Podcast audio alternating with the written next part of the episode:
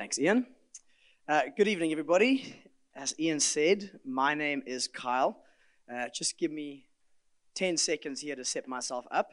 But as I'm doing that, let me just say that I have been sick for the last 8 days. And sadly, which is not great for a preacher coming to a bunch of people he doesn't know, I had literally no voice on Wednesday, pretty much. And so it's a miracle, it feels like, that I have a voice. And there's many prayers that I have for you guys tonight, you know, that you hear about Jesus and you learn a lot. But probably my biggest prayer is that you can just hear me by the end of my time talking tonight. And so you're welcome to pray along in the background. And my lovely assistant, Luke, is going to top up my water if needs be as we go. But I think there's maybe four of you in the room that I might have met before, and so I just wanted to briefly introduce myself and just show you my family, which I'm so stoked that we are all here for the weekend. That's my wife, Michelle, and my two boys, Harrison, the oldest, and Andrew, the youngest. And I just want to tell you guys, we're so stoked to be with you. Our little family motto that we tell our little boy, the one who can kind of understand it, is you're part of this family, and this family serves God's people. That's what we do. And so we're trying to tell him, we're in East London this weekend, and we're here serving God's people. And if you ask him tomorrow, he's going to say, we're here to play. But we're working on it. We're working on it. But just one quick story from this morning, just so you know how very normal some of us are that are up here speaking, and just a bad parenting fail from me. I had been woken up. I didn't wake up, but I had been woken up quite early, and I was trying to make coffee and just kind of go over tonight's talk. And my oldest, Harrison, has just gotten to this thing this week about old clothes that no longer fit him, and they're going to be for his brother, and he's just obsessed with trying to put them on. And so he's been pulling out onesies and shorts and shoes, and none of them fit him, and he gets so frustrated, and there's just the moan, like the drone sound consistently, and then the plea for help. Daddy, help me get this on. And it's been the whole week, and we've tried all sorts of stuff, and it's been driving us crazy, to be honest. And it kind of went to a head this morning, where he was trying to put on, I think, the smallest pair of shoes that we have in the house that do not fit his feet. And he's literally at my feet being like, help me, help me. And I got to that point, and I just said, Harrison, bro, listen here. Listen, buddy, I don't know how else to say this. I really don't. I cannot help you. And there is no human being on this planet, my boy, who is going to be able to help you. And then I started going too far. And I said, to be honest, Harrison, you need a miracle, my boy. I said this. You need a miracle. God is the only person who can make these shoes fit. And if you want to make them fit, my boy, you need to go into your room and you need to pray to God. And you need to make them fit. And I carried on making my coffee, and he walked off. And then 10 seconds later, my wife and I hear him in the room. Father God, please help me. And Michelle was like, are you serious? This is how you want to teach our boy to go and pray. So I ran through, and I was meant to apologize, but I taught him about the sovereignty of God. Son, I don't think you're praying in God's will, and I don't think this is not what he has for you. And that's all a true story from this morning, guys. Okay. Okay. Let's dive into what we're going to actually talk about tonight, because that has nothing to do with it. I've been given the topic of speaking on sexual formation, and let me just quickly tell you where we're going. The first is I want to spend, and it's kind of going to be in three parts of this talk, really. The first part, I want to just talk about formation, because it might not be language, it might not be concepts that many of you are familiar with, and so I want to get us on the same page, just in general. What is formation? What are we talking about there? Then we're going to talk about the uniqueness of sexuality when it comes to our formation. And that'll be kind of the second third of the talk. And then after that, we're going to look at 4 practical examples that I think really tie all these things together. And hopefully this will make a lot of sense and just be a helpful introductory time together tonight that sets up the rest of the weekend. But what I'd like to do is just read 1 Thessalonians 4, verses 1-8. And we're going to sort of pick this text apart, bits and bits, as we go this evening. Thank you. Not Luke. Thank you, not Luke. Here we go. Finally then, brothers, we ask and urge you in the Lord Jesus that as you receive from us how you ought to walk and to please God, just as you are doing, that you do so more and more. For you know what instructions we gave you through the Lord Jesus. For this is the will of God, your sanctification, that you abstain from sexual immorality, that each one of you know how to control his own body in holiness and honor, not in the passion of lust like the Gentiles who do not know God, that no one transgress and wrong his brother in this matter, because the Lord is an avenger in all these things, as we told you beforehand and solemnly warned you. For God has not called us for impurity, but in holiness. Therefore, whoever disregards this, disregards not man, but God, who gives his Holy Spirit to you. And that's God's word to us tonight. Like Ian said, I just want to point out here, the Apostle Paul, who's writing this, it's very clear, you can see it, he has a starting point. He has a puzzle box that he is using to make sense of, in this text, sex and sexuality. Right at the end there, you'll see, he just says, what we're talking about here is from God, the person who gives us his Holy Spirit. And so that's where he starts. But let's kick off with this question. What is formation? What is formation? This might be a new phrase to some of you in the room, or many of you in the room. And it's not a phrase that I think I grew up with in my sort of church background and things like that. And it can mean quite different things to different people. If you go and Google, what do Christians mean by what do Christians mean by formation? You can get some different answers. And so you might hear this, that sanctification is based on the objective word of God, whereas spiritual formation, the word we're using here, is based in the subjective, intuitive, mystical inner self. That is not what I mean. That is not what we're talking about here. In many ways, I think what some of you might know is the term of sanctification and formation, I think, are similar terms that are getting at the same thing. And so let me just start explaining that. The word sanctification, which you would have heard in our text there, we'll chat about it now, it means to be set apart. It means to take something that's common and to make it holy. And when it comes to our lives with God, there is a past tense version of that at our salvation. So Paul, at the very beginning of his letter to the Corinthians, he says, to the church of God that is in Corinth, to those sanctified in Christ Jesus, to those that in a moment were made holy by God in one way. You're sanctified. But there is also a very real progressive sanctification where all of us who are Christ followers are on a process and on a journey of actually becoming holy in our lives. I hope that makes sense, okay? We are image bearers of God as Christ followers who are growing towards the ultimate image of God, Jesus. We are being conformed into Christ-likeness.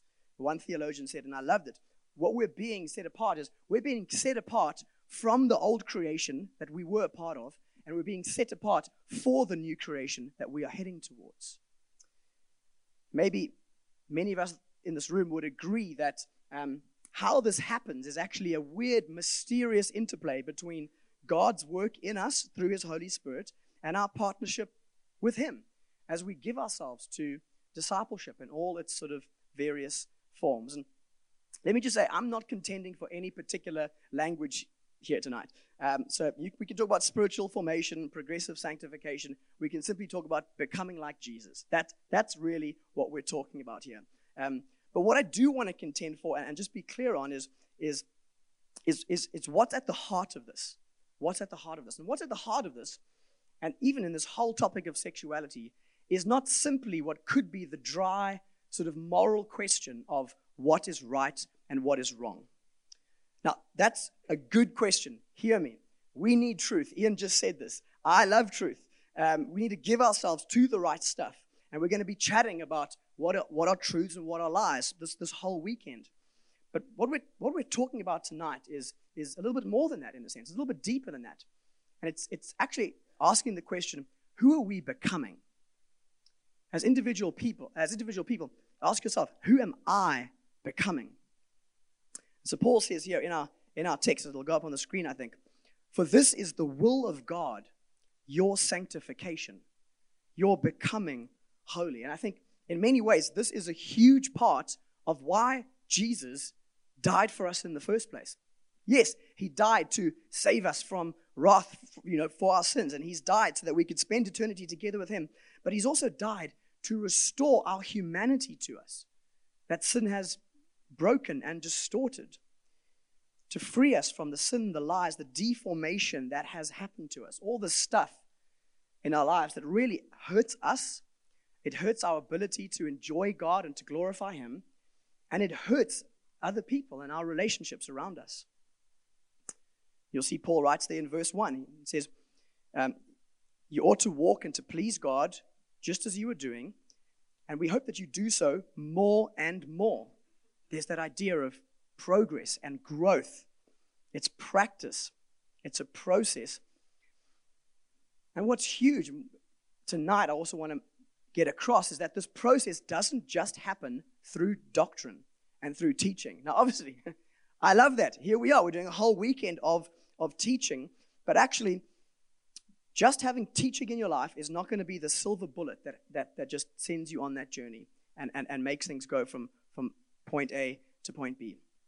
More courses, more Bible studies, more podcasts, more books are not necessarily going to be the answer that actually helps us grow in holiness. I want more of that stuff. I love that stuff. But actually, most of us already have a massive knowledge gap. We've got so much knowledge, and what we actually do with that knowledge is all the way down here. So we can keep increasing the knowledge. We can keep going for it, but that might just increase the gap.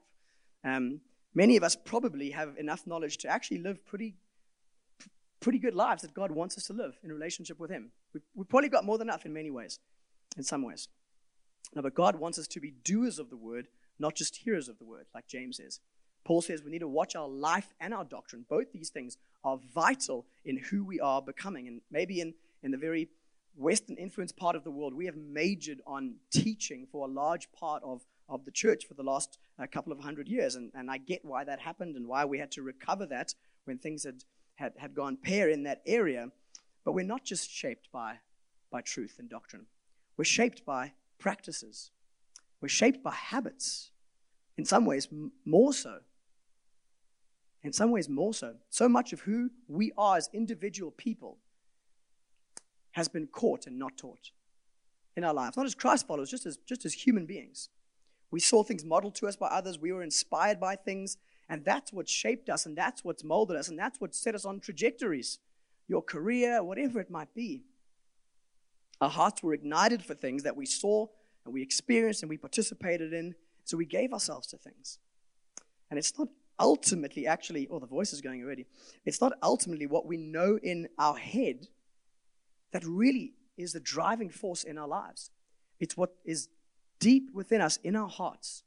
What's sometimes sunk down from our heads, but also sometimes what's just there under the surface, and we might not even know it, in our hearts, in our desires, in our affections, in the things that we genuinely love. And I think one of the biggest realizations for me in the last couple of years is the idea that our affections and our hearts and what we love actually gets birthed through habits far more than we would think. It's the things that we give ourselves to. And you just think about different cultures and how we eat different foods and we enjoy different flavors. And we enjoy that because we've grown up in that. You take one child and you pluck him out straight away and you pluck him in another culture that he has no experience of, but as soon as he starts immersing himself in that culture, he'll grow up to enjoy, typically, the food of that culture. It's not something that he just knew up here. He was immersed in it, and it shaped him, and it shaped his loves, and it shaped his hearts. And you know this as well, maybe if you give yourself to eating something, you can eventually acquire a taste for that thing. That's where the phrase acquiring taste comes from.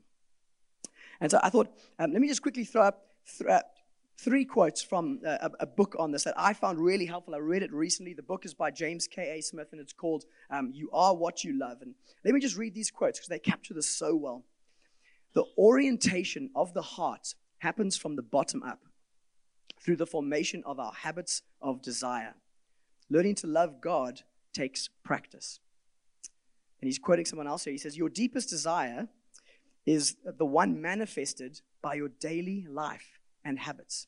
This is because our action, our doing, bubbles up from our loves, which, as we've observed, are habits we've acquired through the practices we're immersed in. That means the formation of my loves and desires can be happening under the hood of consciousness. I might be learning to love a telos, something that I'm not even aware of, and that nonetheless governs my life in unconscious ways. Discipleship, we might say, is a way to curate our heart to be attentive to and intentional about what we love. And I think the recovery of spiritual habits and practices and realizing how much the things that we do, not just the things that we learn, are actually shaping us. And can I give you a little thought experiment that I think Ian actually wrote for our membership course a few years ago? Can I ask you to just close your eyes for a second? Close your eyes and pick a day from earlier in the week. Think about that day, whatever day it is. What did you do first thing in the morning when you woke up? Did you reach for your phone? Did you work out? Did you hit the snooze button? Did you read the news? You can be totally honest with yourself. You don't need to. You're not going to share this with anyone. As you drove around, as you were commuting to work or to studies, the shops, whatever it is, what did you listen to? And what did you think about? What or who was the thing or the person that had the greatest influence on you that day? What or who made the biggest difference to your thoughts and your feelings and your emotions that day? And what people did you have interactions with? Picture some of them. What occupied your thoughts? And then if you had free time, how did you spend it? What did you maybe do in the evening? Did you watch TV? Did you watch Netflix? Did you spend time reading? Were you on social media? Were you hanging out with friends? Were you with your family? And then how did you get ready for bed? What was the last thing that you did before putting your head on your pillow and closing your eyes? Okay, you can all open your eyes now. The idea here is this is not a moment as a pass-fail moment, but it is a moment of reflection. And I want to ask you the question, if you had to do that day of your life over and over again for the rest of your life, who would you be at the end of your life? It's a really good reflective question. Thank you, Ian, for when you came up with it. See, we make our habits in our lives, but then what happens is they start to make us. And it's observably true. If you take someone who exercises every single day, they're going to be very different to a person who sits on their couch the entire day and eats chocolate every day. Those two trajectories shape two very different people over the long haul. One's probably going to be healthier and live longer. But what we practice every day, the things that we become good at, are the things that ultimately define who we are becoming. So that's formation. Is that clear? Is that helpful? Does that make sense? Maybe some of you are more confused than when we started. I really hope not, but I hope that is helpful and I hope that makes sense. And what I want to do now is move from just the general idea of formation, start to explore what that looks like, and especially the uniqueness of sexuality and the power that sexuality has to actually shape us for good or for ill. And so let's just turn our attention now to our specific topic. And as I say, human sexuality has a profound power. It is a force that has massive impact on our lives, and it really does shape us in very real ways into the kinds of people we are becoming. The stewardship of our bodies and our sexuality. And maybe before we just dive back into our text, can I ask you just a question? And maybe this is a really awkward question for some of you. What was the first moment in your life that you would say you were first awakened to your sexuality? That you were a sexual being? What awoke your sexual desires for the first time? Now turn to the person next to you and share with them what you... No, I'm kidding.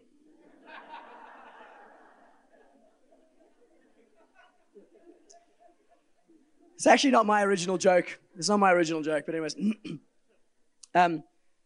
When we were chatting and prepping stuff for this week, we're chatting with Ian and Luke, I was like, do you know what I think it is, guys? If I think hard, there was this movie in the 90s when I was 9, 10 called Striptease, and it starred Demi Moore, and maybe some of you might remember that, but we all kind of remembered the DVD, there wasn't DVDs back then, we're not that young, I know. It was VHSs, but we all kind of remembered the flippin' video cover that had essentially a naked woman on it.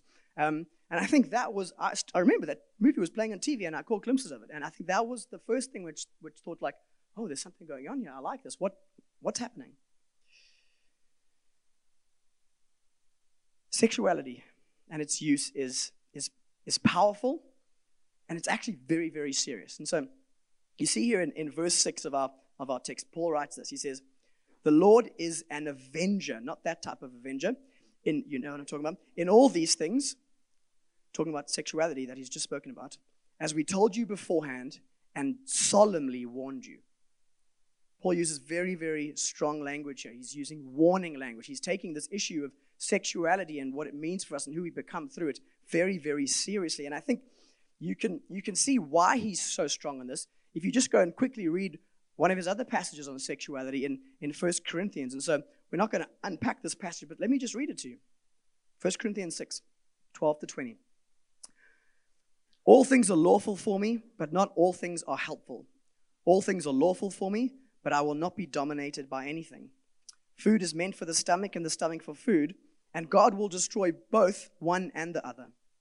The body is not meant for sexual immorality, but for the Lord, and the Lord for the body. And God raised the Lord, and will also raise us up by his power. Do you not know that your bodies are members of Christ? Shall I then take the members of Christ and make them members of a prostitute? Never. Or do you not know that he who is joined to a prostitute becomes one body with her? For as it is written, all the way back in Genesis, the two will become one flesh. But he who is joined to the Lord becomes one spirit with him. So flee sexual immorality. Every other sin a person commits is outside the body, but the sexually immoral person sins against his own body. Or do you not know that your body is a temple of the Holy Spirit within you, whom you have from God? You are not your own. You were bought with a price, so glorify God in your body. The headlines here is just, Paul's very clear that there is something unique about sexual sin. Not all sins are alike. Not all sins are the same. And he highlights sexual sin here as something in particular that has a profound impact on us and can do a serious amount of damage to us. And I don't even pretend to have plumbed all the depths of what Paul might be saying here. But suffice to say, sex is not just some bodily thing. It's not just a bodily thing. It affects our souls, and it affects our relationship with the Lord, and affects the souls of others as well. And so stewardship of our sexuality is very, very important. And so Kruger spoke about, Ian. We call him Kruger after him for short. He spoke about the puzzle box idea there, right? And it's so important for us, and in the conversations we have, is to start and think, actually, what are the puzzle boxes that I've actually held my sexuality up to try to make sense of it? What are the stories? What are the narratives that actually I've lived in and I've believed, and my friends and those that I know and those that I work for actually live in, and actually gives context to their sexuality for good or for ill? We've got to start there. And so let me quickly just throw out two other puzzle boxes that aren't the Jesus puzzle box, and then we'll get to the Jesus puzzle box. And the first idea, the first puzzle box and the first idea of sexuality is this, that we should be people who fear our desires. We should be people who fear our desires. And sometimes people have called this the idea of sex as gross. Sex as gross. And I think this has been, in some ways, quite dominant at points in the church's life, in the church's history throughout the ages. You can take it all the way back to some of the early church fathers who really negatively influenced the church with regards to sex and the idea of sex, with a massive fear of desire. And I think you see it in some of the teachings throughout church history. I think of the false teaching that Mary was ever virgin, that she remained a virgin for the rest of her life as this great example of holiness. When you read the scriptures, and it's just not true, Jesus had half-brothers. They wrote books of the Bible, and they weren't immaculately conceived. Mary had sex with Joseph and had other children. But I think there's a taboo. Oh, if Mary's really holy, then she's always been a virgin. You think of the mandates for priests needing to be celibate. As another one. Philip Yancey, in his book Rumors of Another World, speaks about church history at some point where actually the clergy started getting very involved in mandating actually when married people could actually have sex. And they realized, you know, it's actually not good to have sex on the holy days, and it's actually really not a good idea to have sex in the build-up to those holy days. And actually certain days of the week, it's also not great. And obviously maybe certain times of the month, it's also not great. So actually it came down to, in church history at one point, there's actually 44 days in the year that married people are allowed to have sex. And then 30 of those are going to be taken up with headaches, and then it's just, we're done. Joking. I don't want to go there, but I've had a headache this week, guys. I was that guy this week. But basically, sex becomes this taboo thing that in the church, you don't even know if married people should be doing it unless it's absolutely essential to procreate. That's kind of sometimes been the mentality, this fear mentality. And I actually think a lot of the secular world thinks that's what the church thinks. I think if you pushed and asked. So that's the fear your desires. That's one option. Here's the other extreme. It's not fear your desires and suppress them. No. It is completely follow your desires. Go for it. If the other one is sex as gross, this is sex as God. It is the thing. The recipe for freedom in your life is to take all your sexual desires, find someone else who's going to consent to participate in them with you, and go for it. That is going to lead to fulfillment on so many levels. It is going to lead to freedom. And obviously, maybe sometimes you're not going to be able to find someone consenting, and then go make a plan by yourself and watch porn. That's what it is. And I think, people like Sigmund Freud, I think essentially set the modern world up to really believe that a lot of the evils in this world are really from our sexual repression. And actually, we can heal the world and make the world a better place by just freeing ourselves. There was a Michael Jackson quoted there. I didn't mean that. Sorry. I didn't mean to link Michael Jackson, heal the world. I'm not saying anything. But this has come to be known as sex-positive culture. Sex-positive culture, right? Consent is really the only guiding force here that really sets any boundaries. And actually, to be honest, who we can get consent from is actually also tweaking and changing, and the conversation's real. Actually, do you have to be 18? Could you be 16? To be honest, could we go 12? Could we go 10? Can people actually give consent when their mind is to actually having sex? That's where the conversation actually, in large parts of the world, is at the moment. Here's a quote from sexologist Carol Queen on this thing of sex-positive culture. She says this: sex-positive. It's a simple yet radical affirmation that we each grow our own passions on a different medium. It's kind of like an art. That instead of having 2 or 3 or even half a dozen sexual orientations, we should be thinking in terms of millions. Sex positive respects each of our unique sexual profiles, even as we acknowledge that some of us have actually been damaged by our culture that tries to eradicate sexual difference and possibility. This framework says, customize your life based on your personal preference. That's a very different puzzle box. It's a completely different puzzle box. One I think that many people in this world subscribe to. And this puzzle box and this culture, the sex-positive culture, is so strange because it actually has a massive contradiction at its heart. On the one hand, sex is the be-all and end-all. It is the biggest thing. It is absolutely tied to our identity. It is who we are. Having conversations with people is so hard because you're absolutely touching people on their most foundational level of being. It's the biggest deal in the world. And yet, in the same conversation from the same culture is also saying, hey, sex is nothing. It's just an appetite. It's like food or drink. You just need to feed that thing. At the end of the day, it's just play for adults. Those are two radically different things that people are trying to hold together. And where we are now, what are we, 2023, we're 60-odd years past the sexual revolution from the 60s that rocked the Western world. And I think we're in a position where we can legitimately ask, how has that been working out? Where are we actually? What is the fruit of the sexual revolution? Have we really been liberated from captivity? And Mary Everstadt, in her book, Adam and Eve After the Pill, wrote this. It'll come up on the screens.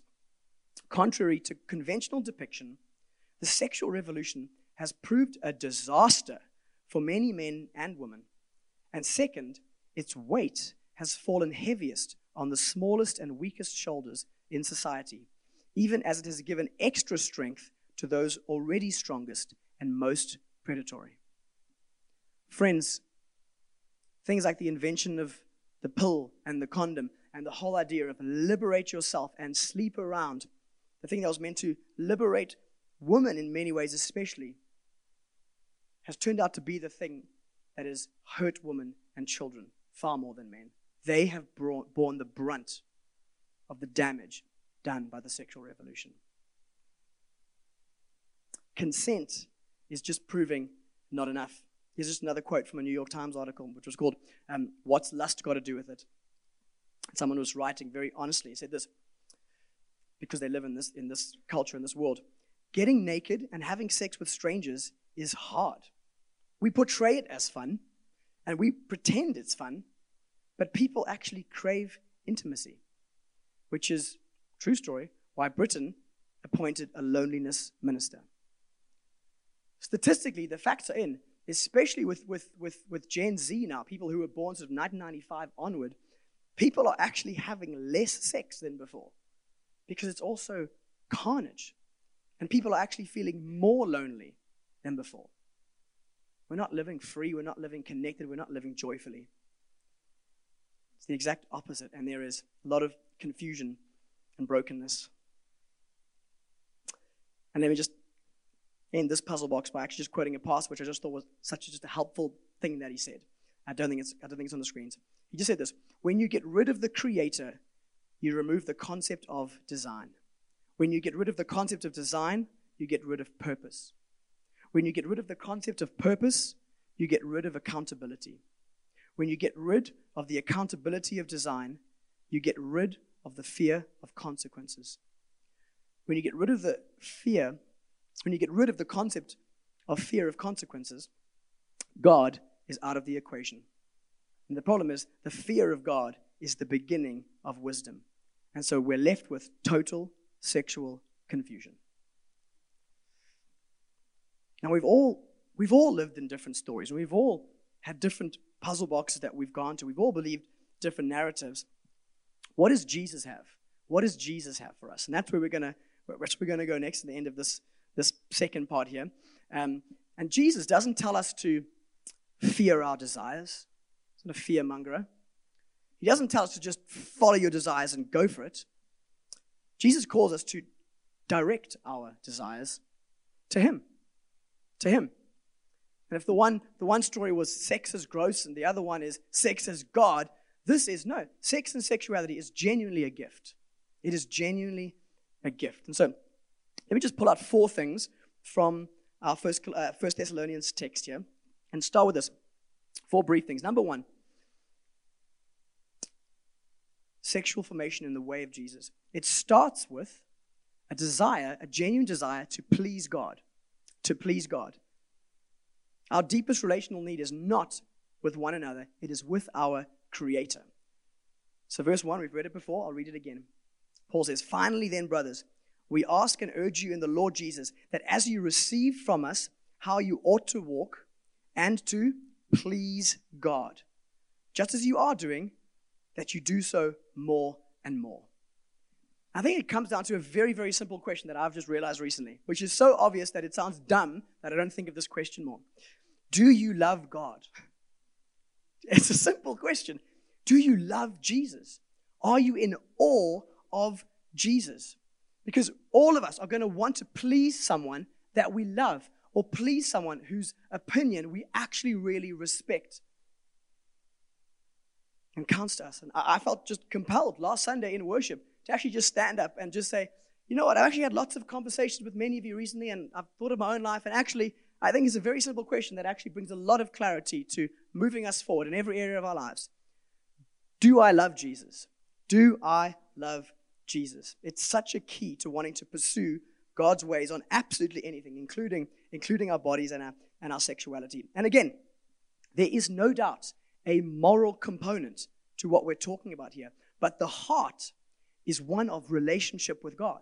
That's the key. That's the starting point. Pleasing Him is what we're after because that brings everyone joy. It brings us joy. It brings God joy. And it brings joy amongst people and creates human flourishing. That's what we're after. And so it's just a reminder, a call to us and to myself included, is what ignites our love for God? Go back to the gospel. Go back to the central things of the Christian faith. Go back and ignite our hearts. Our sex and our nakedness and all that stuff is often such a confusing and a shameful thing, but if we just go back and remind ourselves often of God's heart towards us, his love towards us, displayed in the person of Jesus, okay, hanging naked and ashamed on a tree for us in order to move towards us and bring us to a place of being clothed with love and righteousness and experiencing freedom. Man, we actually serve a good God who we can love and we should love. And I just want to encourage us to do that. Sorry, it's such an obvious thing, but it's the starting point. Number two, we align our sexual desires to God's design and his intent for them. So Paul in verse 3 says, "For this is the will of God, your sanctification, your formation, your increase in holiness." And the first thing he says is that you abstain from sexual immorality, that you abstain from sexual immorality. So holiness, being sanctified, it's about trusting that God's ways are good, that he knows what is best, and then aligning our lives to that on whatever the topic is. It's someone once said, growth in holiness is just simply agreeing with Jesus more and more. Yeah, you're right on that. I'm sorry, and let me correct. Yeah, you're right on that. Sorry, let me course correct a little bit. And practically on this topic of sex and sexuality, this is what it looks like for all people, married and singles. This thing of abstaining from sexual immorality. That's not just for singles, by the way. That is for absolutely every Christ follower. Paul's saying, put off the old self and put on the new self. And that phrase, sexual immorality there, it's the Greek word porneia, which is where we get the word pornography from. And what it actually just simply means is it's basically a catch-all term for any and all sexual activity that is outside of a marriage covenant between one man and one woman. That's God's intent and design, and sexual immorality is anything that is outside of that. Heterosexual, homosexual, we can keep going, whatever it might be. See, sex is a good gift from God. Sex is designed as part of marriage, and I think together, both of them are an icon. They are an image of Christ and the church, of the very gospel itself, of the relationship between those two things. Paul makes that very clear in his whole teaching in Ephesians 5. Sex and marriage is not the end game. And I want everyone to hear this and believe this. Sex and marriage is not the end game. Sex and marriage is always a pointer beyond itself. It is merely an icon that points to something greater. This is about that. And what is that? What is the unity and the intimacy and the giving and the receiving and the relationship of trust and knowledge in marriage? What does that point to? It points to all that stuff that we experience ultimately in God. And that's why he's reconciled us to him. All of that stuff in marriage is a shadow of what God has on offer for everyone. That's the offer of Jesus to the whole world. Come have intimate union with me. Come experience life and giving and receiving and trust and knowledge. I love this quote from Sam Albury that I found in a book that was written by someone else, but they quoted this. And he wrote this. And Sam Albury, those of you who might not know, he is a same-sex attracted celibate pastor and theologian, and he is such a blessing to the global church. And here's his simple quote. "Sex shows us the shape of the gospel." Sex is an icon of this beautiful, intimate relationship between God and his people. Sex shows us the shape of the gospel. Singleness shows us the satisfaction of the gospel. The gospel is still the ultimate thing. The gospel is the thing that both these things are pointing towards.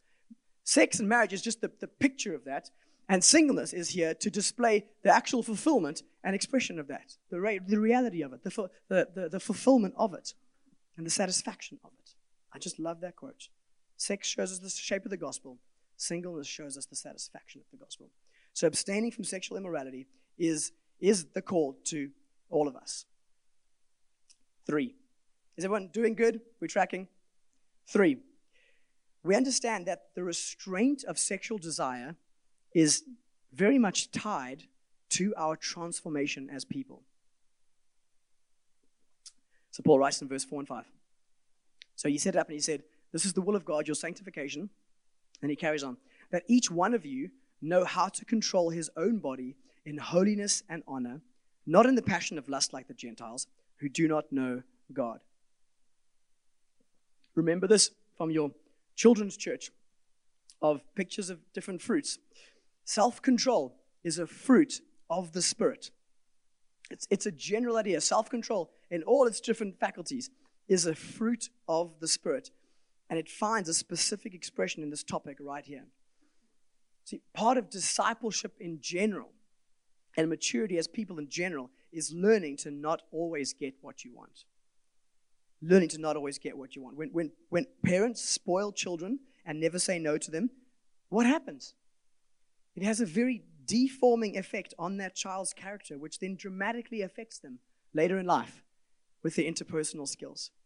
It produces selfishness in them rather than servanthood. It's all about what we want, when we want it, how we want it. And God is saying here that not simply engaging in sex at will, deciding to do that, is actually a gift from God because it trains us in things like waiting and restraining and patience and serving. All the things that are the way of Jesus.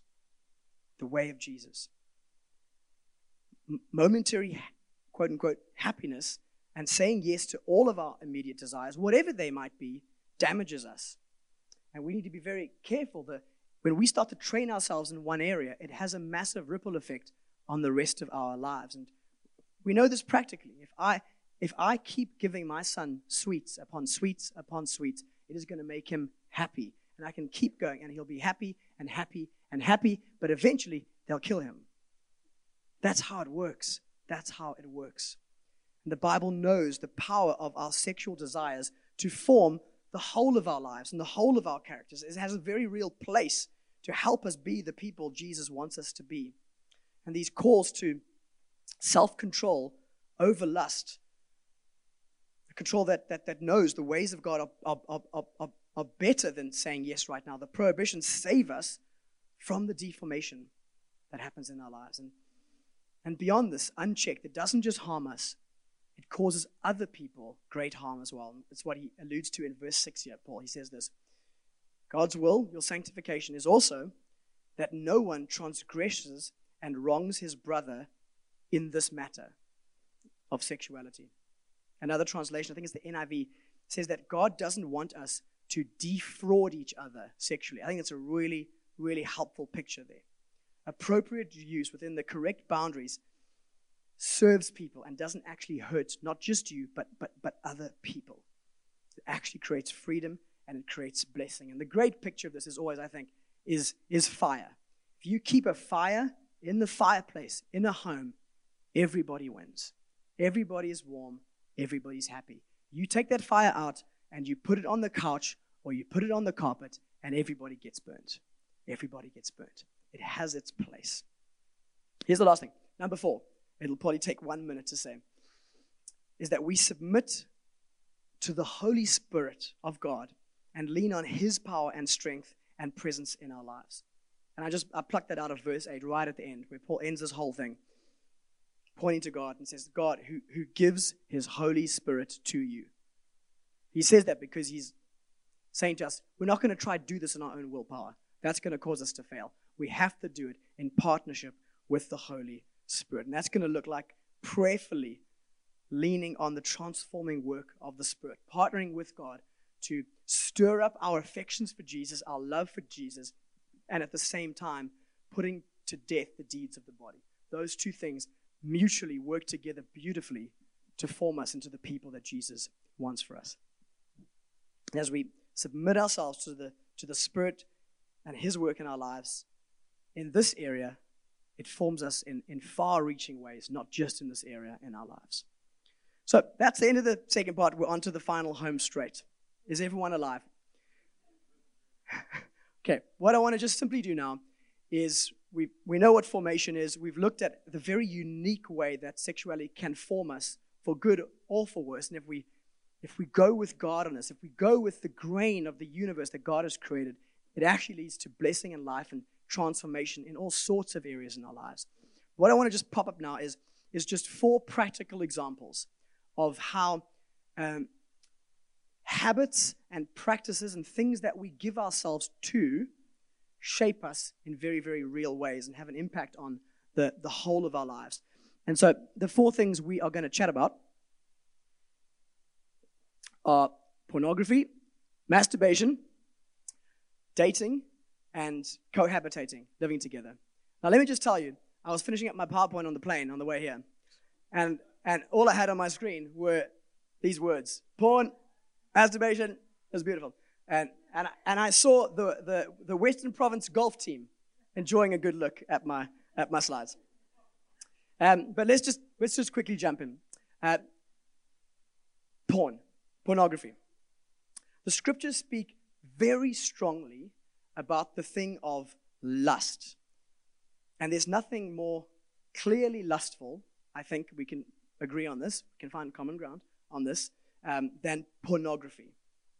But again, the question is not just simply, is pornography right or wrong? It's, if I give myself to pornography, who am I becoming? Who am I becoming? And pornography is a massive problem, not only in the church, but in the whole world. And not only Christians, but non-Christians are realizing the damaging effects of it. Some of the stats say that over 90 plus men in the world watch pornography, and there's an increasing amount in women in the last 10 years who've been giving themselves to... Did I say 90 men? Guys, only 90 men in the whole world have ever watched porn. Do you know that? It's incredible. We're doing so well. I'm feeling sick. 90% of men, and an increasing percent in women in the last sort of decade, which has been really interesting. And here's just a very quick quote from a guy called Chris Hedges. He wrote a book called Empire Evolution, and he just said the big thing with pornography is it replaces reality for fantasy. That's one of the main problems. And what happens is. This has been my experience, just so you know, and it's been the experience of many people in this room, I'm sure, is that you have learned a lot about sex. We have learned a lot about sex from pornography. That is the thing that has shaped us, many of us, as teenage men, as 20-year-olds, whatever it is. That is the primary way that we learned about sex. And what is happening over the world is men are seeing stuff there which is completely not real, bringing it into their sex lives with their wives or their girlfriends or whatever it is, and it's creating real damaging things where women are forced to do things that should not be done in many ways. Porn does two things, among others. Number one, it actually affects our brain like drugs. That's what the research has been coming out in the last sort of 10 years. Here's a quote from Dr. Trish Lee on porn brain rewire. Porn is not real in any way, and yet there are few things that can set off the reward centers of the brain like porn. Both drugs and porn stimulate and dull the brain so that it operates in a state of constantly needing stimulation, but cause us to not be motivated to do anything productive, leading to deep forms of depression. That's often the physical and psychological effects of porn. And brain scans, the data, this is how the research is done. The brain scans have been done on drug use, drug addicts, and porn addicts, and they're basically the same. Dopamine is released. It gives us that hit. Even social media has an element of this. And what it does is it gives us a reward. We want to come back and get that same high, but actually to match that same level of experience high, you need a bigger hit. And so what ends up happening is you need more and more either explicit forms of pornography, and then actually huge parts of the porn intake has gotten extremely violent, not just sexual, but violent. And I think of a classic story of the very well-known serial killer Ted Bundy in the States. And you listen to his interview. I could be wrong, but I believe he became apparently a Christian before he died. I could be wrong in that. But his interview that I think Focus on the Family did with him the day before he was executed for raping and murdering countless women, he linked it straight up to pornography. He said, I was a porn addict, and it got worse and worse and worse until I had to act things out, and then things got more violent and more violent. And that was the story of Ted Bundy. Let me just throw up quickly just to hear these effects from a very big icon in the modern world. If you are below 30, you may know who Billie Eilish is. If you're above 30, you may have no idea who this person is. But she's very, very popular. She's a singer. She wrote this. I think porn is a disgrace. I used to watch a lot of porn, to be honest. She's not old. I think she's 20, 24, 23 now, something like that. I started watching porn when I was like 11. It helped me feel cool and like one of the guys. But I think it really destroyed my brain, and I feel incredibly devastated that I was exposed to so much porn. And she added, saying that she ended up suffering nightmares because some of the content that she watched was so violent and abusive. So it has a negative effect on our brain, which is a huge forming aspect of us. And also it affects our relationships. People who are in cycles of pornography and addiction, or whatever it might be, in terms of how long that is, with every day or every week or every month, have been known. It's seen. In fact, someone told me about this in their life earlier in the year in my church. Man, I become so moody and withdrawn when I'm in this cycle. You lose empathy. You value women less because women are increasingly just commodified. You start to view relationships very differently. And actually on the whole back end of porn as well, you've got a whole sex trafficking industry that is happening in the background that in many ways is being funded by this. And it just teaches us in relationships to be people who, instead of partaking, are just simply taking. Sex is not just sex. Sex is powerful. Let's just remind ourselves of that. And it doesn't just stay in its isolated part of our lives. It affects the totality of our lives, and it shapes us and forms us. And I just want to let you know of a resource journey. I mean, there's probably many of them. Maybe you've got ones here, but one that basically I went on, and Ian led me on it a bunch of years ago. He called it the 100-Day Challenge, and I think someone kind of led him on it. And I think you've run it a lot in Comic Con Rondebosch. It's really an amazing journey resource of 100 days of both the physical, the mental, the spiritual breaking of the power and the grip that pornography can have on our lives. And you can chat to Ian and find out more about that. I just thought I'd throw that out there. Okay, masturbation. Let's go. We're almost finished, guys. Masturbation. Let me just take a sip of water. I got a little bit yeah. I thought I'd just make sure we get the attention. There's absolutely nothing in the Bible about masturbation. If you turn to Ecclesiastes 9:10 and someone says, when they read it, whatever your hand finds to do, do it with all your might, that is a bad proof text. That is a bad proof text to use for masturbation. Have I got your attention?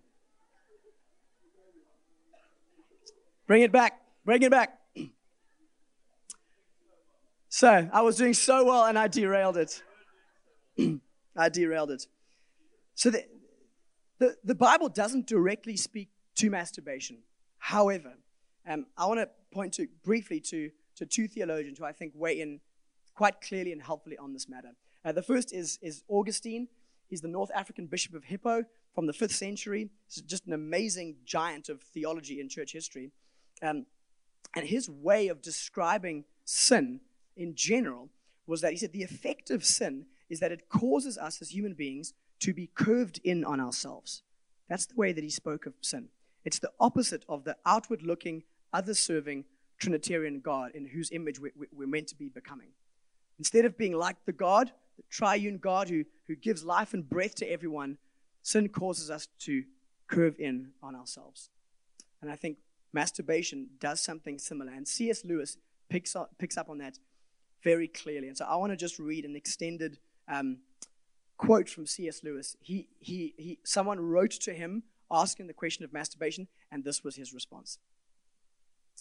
For me, and it'll be up on the screens, for me, the real evil of masturbation would be that it takes an appetite which, in lawful use, leads the individual out of himself to complete and correct his own personality in that of another, and finally in children and even grandchildren, and it turns it back. It sends the man back into the prison of himself, there to keep a harem of imaginary brides. And this harem, once admitted, works against his ever getting out and really uniting with the real woman. For the harem is always accessible, always subservient, calls for no sacrifices or adjustments, and can be endowed with erotic and psychological attractions which no real woman can rival. Among those shadowy brides, he is always adored, always the perfect lover. No demand is made on his unselfishness, no mortification ever imposed on his vanity. In the end, they become merely the medium through which he increasingly adores himself. And it is not only the faculty of love which is thus sterilized, forced back on itself, but also the faculty of imagination. The true exercise of imagination, in my view, is A, to help us to understand other people, and B, to respond to, and some of us, to produce art.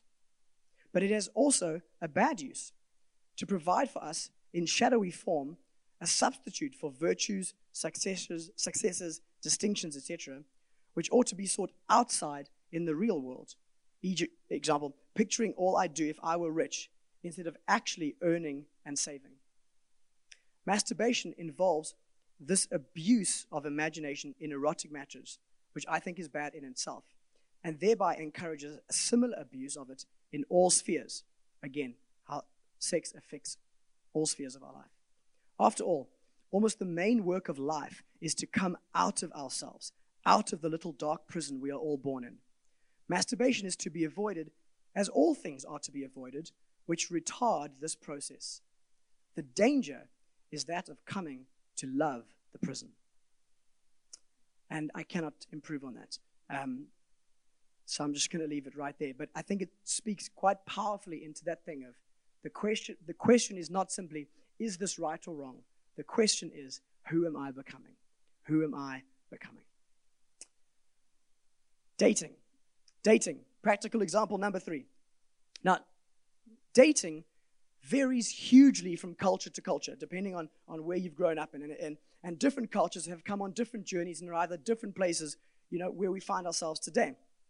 And I think the concept of what you could term maybe courtship, which is maybe a really old word for some of you, which is still prevalent in some cultures today, is kind of more in the past for others. But what that notion involved was really the families of both prospective parties getting involved. Things like character and worth and sometimes provision in the case of men, these things were all high up on the agenda, on the priority order, on the discussion table. And all of this sort of happened and eventually led to engagement. And sometimes there was straight up sort of, what's the word I wrote here? Arranged marriages. But other times not. That was just part of the process. But most of the modern Western world, I think, is no longer there. I think many of us in the room, that's not our experience and has not been our experience. We've been very much influenced by the dating scene that really kicked off in America. Early 20th century was hitting the high in sort of the 1950s and has influenced all of us really through movies. Hollywood movies and TV series that we've watched for 60 years have influenced us. And what started happening, and we've all taken that on board, was actually exploring romantic relationships now. It doesn't happen in the family. It actually happens outside of the home, and it really revolves around fun and entertainment. And is that what generally the dating scene is not about? We go together with someone, and we go to the movies, or we go for the ice cream, or we go for a walk, or whatever it might be. That's where the exploration normally happens. But this has now evolved as well. We live in a digital world, and dating has moved into the online sphere now. 20-odd years ago, it used to be in chat rooms. My brother and sister-in-law met in a chat room in 1999, and I love those guys. And so I'm not anti-chat rooms, I'm not anti-dating. That's not the thing here. Where we are now is not chat rooms. We are Tinder and Bumble and things like Grindr, and many people use those apps. But even those apps have now spawned a further culture going out of dating, which is just simply hookup culture, where people just use those apps to actually just find people to randomly have sex with. That is one of the major uses of those dating apps in the world today. Sometimes people will just try to line up several people in one night through the app. Someone said, it's basically Mr. Delivery for you to just order a hot person that you want to sleep with. That's essentially what it's turned into. This is completely superficial. I hope we see that. It's completely superficial. It's based on nothing but basically a profile picture and a little bit of a bio description. And Mary Everstadt, I'll just quote her again. We quoted her earlier. She said, it's a wildly contradictory mix of chatter about how wonderful it is that women are now all liberated for sexual fun in this hookup culture, but also how mysteriously impossible it has become to find a good, steady, committed boyfriend at the same time. That's where dating and online apps in many ways have been leading the world. And you just compare, in a sense, dating culture to maybe how it could be done in the way of Jesus. I don't think the Bible sort of prescribes a methodology of five things, but just hear me out. Current dating culture essentially starts with, cool, are you hot? Okay, can I have a kiff, exciting, wonderful time with you? Kiff, cool, tick, number two. Three, is there then maybe some potential here? It never starts here, it always starts up there. Is there maybe some potential here for us to, you know, have a friendship, and is there maybe a bit of a vision for our lives? Cool, and then maybe we should consider marriage. That is normally the order. What if the way of Jesus was a little different? And actually, and I don't think I intended this in my life, but this is in many ways my story with my wife, Michelle. What if you start with, actually, I meet someone, and can I actually offer just sacrificial love and care to this person as a fellow image bearer of God and as a son or a daughter of God? And then, are we friends who actually just connect well and resonate over the big things in life? Who God is and what's important. And then maybe, hey, could we actually build a life of excitement and build a vision for what God could be calling both of us to in his great mandate, in his great commission for his people? And often what happens, and it's the story of my relationship, is actually, suddenly I'm actually attracted to you. And okay, let's commit to one another, and let's consummate it in the commitment of marriage and sex. And that's my story. That's my dating story. And so the question on dating apps is it can you use dating apps? Is it should you use dating apps? It's the wrong question. The question is, who are you becoming in the way you go about finding a spouse? Last thing. We're an hour in, and I'm going to end it right now. Here's the final thing I've got to say. And the final example is cohabitation. Cohabitation. People living together. What does that do to us? What does that form us into? I'm talking about here people romantically together and living together who are not married.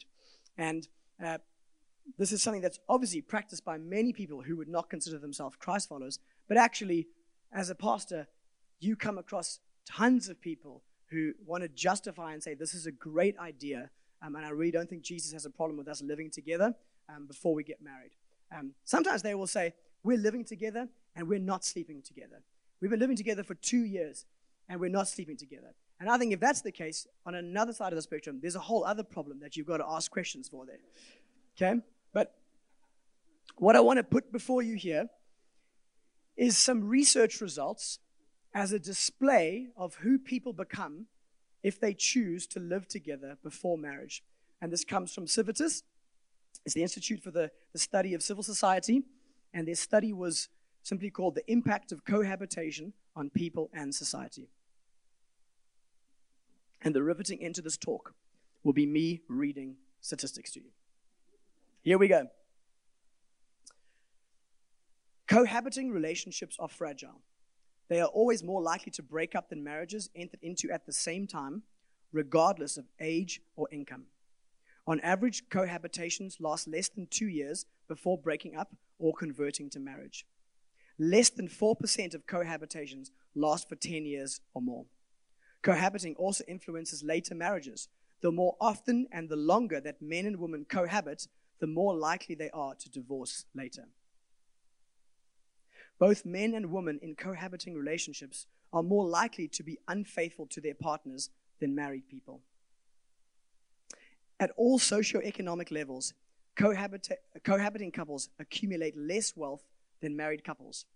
Married men earn 10 to 40% more than single or cohabiting men, and they are more successful in their careers, particularly when they become fathers. Married women without children earn about the same as childless single or cohabiting women. All women who take time out of employment to have children lose some earning power, whether they are married or not. However, cohabiting and lone mothers often lack access to the father's income, making it more difficult to balance their caring responsibilities with their careers. Cohabitants have more health problems than married people, probably because cohabitants put up with behavior in their partners, which husbands and wives would discourage, particularly regarding smoking, alcohol, and substance abuse. Cohabitants are much more likely to suffer from depression than married people. Women in cohabiting relationships are more likely than wives to be abused. In one study, marital status was the strongest predictor of abuse, ahead of race, age, education, or housing conditions. Lastly, children born to cohabiting parents are more likely to experience a series of disruptions in their family life, which can have negative consequences for their emotional and educational development. Children living with cohabiting couples do less well at school and are more likely to suffer from emotional problems than children of married couples. Who are we becoming, and what future are we passing on to the next generation? I think these are the questions that we need to think about and we need to consider when something as trivial as living with someone comes into our midst. So let me just end by saying this. Maybe close your eyes as I say this last paragraph. The invitation for us and the invitation for the world from Jesus is this: come to me. Receive salvation. Receive power. Bring to me your past. Bring to me your present and walk with me. Follow me. Direct your desires towards me and learn from me. For I am gentle and lowly in heart. And come and find rest for your souls. Should I pray for us? Anna, do you want to close in prayer? Anna's going to come up and close in prayer.